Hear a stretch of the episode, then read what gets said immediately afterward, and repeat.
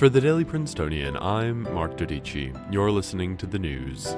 Yesterday, hackers attempted to steal World Health Organization data. The U K announced that it will begin issuing so-called immunity passports, and meteorologists predicted four major hurricanes for the twenty twenty season. It's Friday, April third.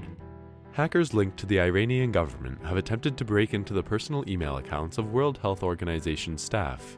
This comes as the latest in an uptick of attempted hackings against the agency, with the number of attempts more than doubling since the beginning of the pandemic. These most recent hackers are thought to have been seeking information about the outbreak, but it is unclear if they were successful. The U K will begin issuing, quote, immunity passports, unquote, which will allow those who have contracted and recovered from covid nineteen to leave lockdown. To receive the passport, citizens must obtain a positive result in an antibody test, which would indicate a built-up immunity to the virus. However, a reliable antibody test has yet to be identified. Yesterday, the European Court of Justice ruled that Poland, Hungary, and the Czech Republic violated their obligations to the European Union by refusing to take in a total of one hundred sixty thousand asylum seekers that had arrived in Greece and Italy in twenty fifteen. The relocation plan was an emergency measure passed at the height of the refugee crisis and lapsed into twenty seventeen. The three nations cited national security as their reason for refusing the refugees. The European Commission, representing the E U's executive branch, will decide next steps from the ruling. Meteorologists at Colorado State University have predicted that four major hurricanes will strike during the twenty twenty Atlantic hurricane season.